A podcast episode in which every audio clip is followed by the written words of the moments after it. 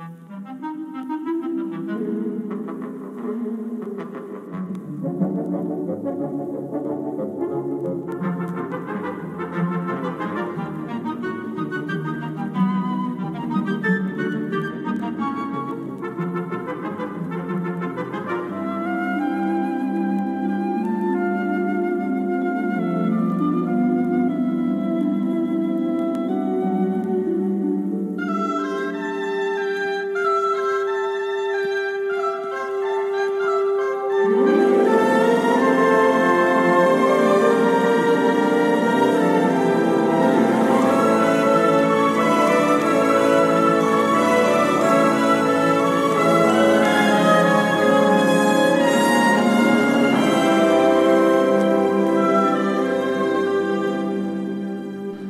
everyone. Welcome to Around the World in 80s Movies. My name is Vince Leo. I am the author of the film review website Qwipster.net. I've been doing film reviews since 1996, and I cover all eras of films, including the 1980s, especially in the 1980s, but I also cover brand new movies that are out in the theaters right now. I invite you to check out all of my written work at my website, qwipster.net. That's Q W I P S T E R.net. I also invite you to check out my other podcast called the Qwipster Film Review Podcast, where you can catch my reviews of films that are brand new to theaters. Check that out. The Qwipster Film Review Podcast is what to search for. The Secret of NIMH is the film I'm going to be reviewing today. It kicks off the first of three films that are by Don Bluth and Don Bluth Studios or Sullivan Studios or whatever you want to call it. Animated fantasy, it is G rated, suitable for all audiences, and it runs an hour and 22 minutes. The voice cast for this animated feature is credited to Elizabeth Hartman, Dom DeLuise, Derek Jacobi, Arthur Malet, Hermione Baddeley, and it includes the debut, I believe, the big screen debut of future stars Shannen Doherty and Wil Wheaton. Don Bluth is the director. Don Bluth also provides the screenplay along with fellow animators Gary Goldman and John Pomeroy. It's based on a book by Robert C. O'Brien called Mrs. Frisby and the Rats of NIMH.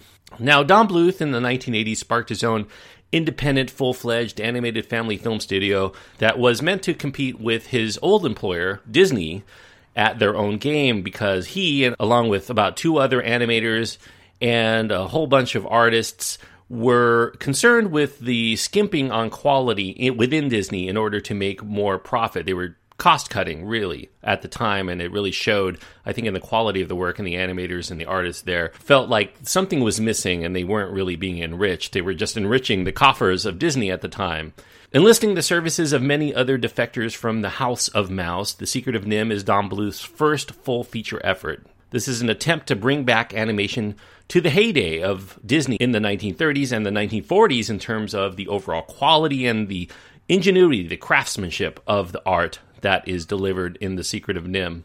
That is delivered in an animated form. Although this is in keeping with the style of Disney designs in its character work, this is certainly much more of a sophisticated effort to come out during the period of the 1980s, especially the early 1980s. It offers good storytelling, has rich, mature themes underneath the comical characters and the fantastical situations.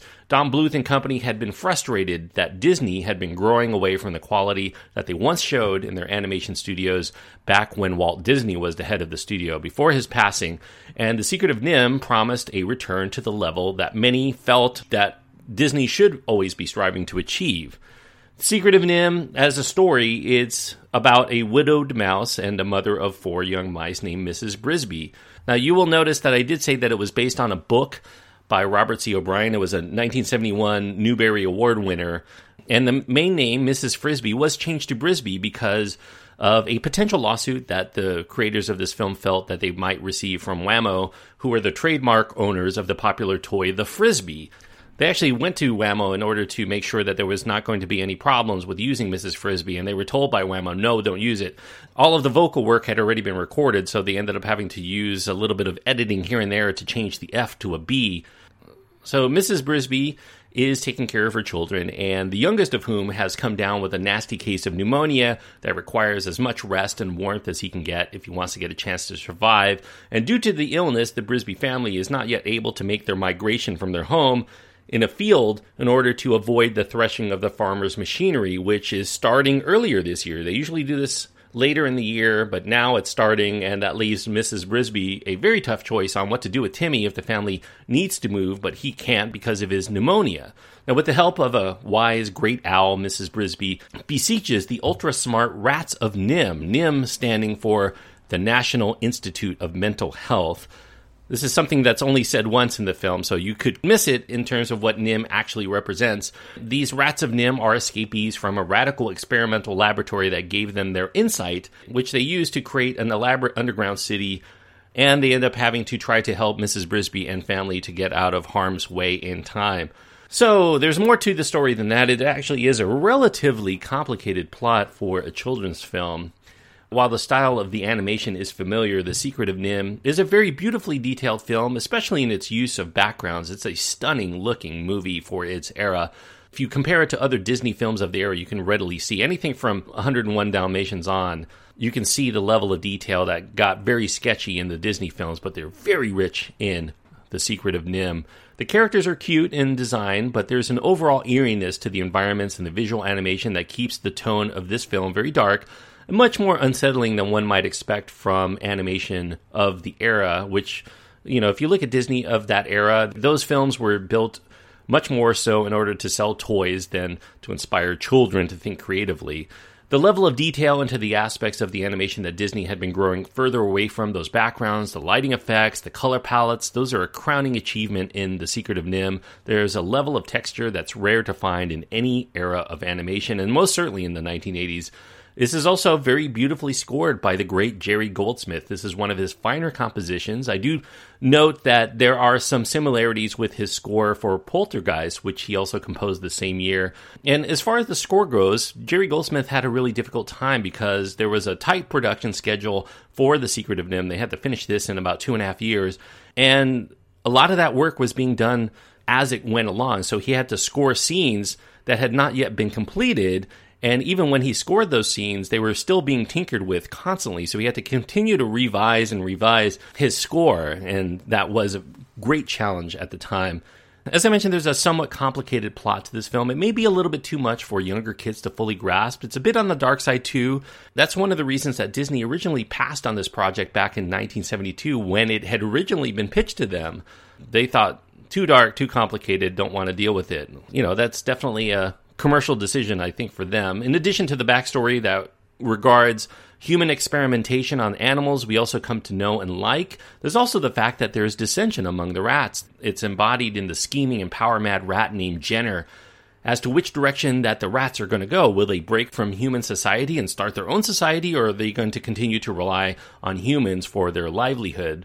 The rats, with the help of their wizard like leader Nicodemus, harness a kind of spooky magic in order to observe and control their environment, and that further adds to the eeriness of the film's mysterious visual potency. And then there's also a Dragon, kind of a scary character in this film. It's actually the farmer's cat, nothing that scary, but when you come to know and like these mice and rats, you really do feel a sense of danger. Dragon lurks about ready to consume any of the heroes that he can get his claws on, including Mrs. Brisby's deceased husband, we come to learn. And lastly, there's NIMH, the hospital of experimentation, where they've determined that the only way to deal with the problem now is for these humans to exterminate all of the rats. Character models are very much in the Disney tradition. That's not a surprise given the amount of animators who had previously worked for the company before joining with Bluth on this quest to do things their own way. Now, one thing that I really have not seen written as much is that there is an attraction that Don Bluth must have had a connection as well as the other people who were animating this story. You know, the thematic material is almost meta in that there's a group of super talented entities that have escaped from a madhouse where they have no free will, and then they end up eventually hoping to stop relying on their captors in order to have a freedom and independence to do as they choose. You know, a metaphor there. Like the rats of NIMH, so too do the creative forces among the artists wish they could have stopped relying on the work that they had to do for Disney on the side for their sustenance in order to be able to make it on their own, to be able to have their own free will and to do things that they feel will be beneficial instead of this mechanical and clinical way that sucks out their very souls. Jenner here, the representation of those who feel like the status quo should be upheld. They rely on their former captors. That's better than starting up this new and independent life of the unknown. He's willing to sabotage the pack's efforts to advance beyond their existence, and he becomes the film's heavy. So you can see where Don Bluth and the other animators really stood on that aspect. And maybe a commentary on those people who really did not leave Disney in order to join forces with them. The themes of The Secret of NIMH explore the values of family, of friendship, of the perseverance and courage, even in the face of overwhelming odds, in order to protect what is valued most. In a more minor sense, the story within The Secret of NIMH also suggests that human experimentation on animals is not a good thing. They're all living and thinking and loving creatures that serve a greater role in the community, and even if humans can't see the importance in front of our eyes, they are nevertheless there. This is a point that's emphasized more in the novel than the film that it's adapted from, which is the novel is much more science based, whereas the film introduces the harnessing of magical forces as part of its reason as to why things have changed among the animals. Bluth did get some criticism from fans of the book, but Bluth defended that by stating that the changes mirrored the work of animation, which he compares to magic itself that's still in keeping with the themes of artists who use their skills in order to bring drawings to life, and that's part of the magic process. And, and it also, within the course of an 80 plus minute movie, it's just easier in order to have some sort of symbolism to be able to take a little bit of narrative shortcuts. This is a very complicated film, so that was just one of the narrative devices that was explored in order to make sure that kids could readily understand what was going on. The Secret of NIMH, above all of that, it's a top notch professional production. Perhaps it's more admirable than it is compelling for younger viewers, but I do think that if viewers are patient, even kids, young kids, can still get into it if they're diligent in maintaining interest in the story and the characters without growing restless, it can be engaging in the moment. This is a film full of rich developments, surprisingly mature themes, and it's told with refreshingly unusual underlying subtlety and grace, and it showcases what artists can create when art comes above profits. Sadly, despite the impeccable quality of The Secret of NIMH, it would prove to be only marginally profitable for Don Bluth's Vanguard venture. It made only a quarter of what the mostly forgettable Disney film The Fox and the Hound earned at the box office the year before. Distributor MGM pushed its release date back in order to compete with other summer releases and then did very little to advertise that release. And in the wake of such films as E.T., which was released less than a month prior to The Secret of NIMH, this movie only found a very small slice of the family film going pie awaiting them. People were watching E.T. multiple times rather than going to the theater and seeing a new film. So, Steven Spielberg, the director of E.T., would make it up to Don Bluth by producing his next two films, An American Tail and The Land Before Time, which proved to be much more lucrative. I'll get to that in a moment. So, the box office performance had to have been very disappointing for all of the artists and the animators that were involved, given that they worked some very, very long hours to get the production done. They had a very short 30 month schedule, little to no pay. That's about half the normal schedule that is usually afforded an animated feature. In order to accommodate that time frame, a lot of them ended up working over 100 hour weeks to make sure that they made their deadline and as I mentioned, they weren't really getting paid. The only thing that a lot of them were offered was a share of the profits on the back end. And those ended up not really being there. So, luckily for some of those animators and those artists, the film has earned a cult following in video sales. It's become a beloved favorite for many who missed its theatrical run the first time around. And repeat viewings offer greater rewards. It's great on home video where you can watch it again and again and really get into the nuances of the film that are there. In part due to the defection of the animators like Don Bluth and company, Disney eventually did return to making its artistry a priority not long after the release of The Secret of NIMH, especially after Don Bluth and Steven Spielberg's An American Tail and The Land Before Time. In contrast to The Secret of NIMH, both of those films that Bluth did for Spielberg outgrossed every traditionally animated Disney film that they had made since The Jungle Book back in 1967. So nearly 20 years and that reality check ended up culminating in a change within Disney, who began a production on The Little Mermaid, which was released in theaters in 1989. And that kicked off the Disney renaissance of the 1990s. And so, even if Bluth never really was able to challenge Disney toe to toe in terms of box office appeal in the long run, at least had some contribution into the way that Disney ended up changing the way that they viewed their animated features, and it resulted in a lot of really great Disney films throughout the 1990s. But of course, I'm reviewing The Secret of NIMH here, and as a film, I'm going to give The Secret of NIMH three and a half stars. Three and a half stars on my scale means I do think that this is a good movie. If this sounds of appeal to you, if you love animated features, if you love Disney, and you really want to see an enriching and interesting and complex and very visually striking animated feature done from the 1980s, back in the age of swords and sorcery movies, and a lot of that magic was captured here, a lot of nostalgia. I derived from watching this film. This was a first time watch for me, and I ended up really, really, really enjoying The Secret of NIMH. I'm going to give it three and a half stars. A good film, and I do think it's worth seeking out if this at all sounds of interest to you.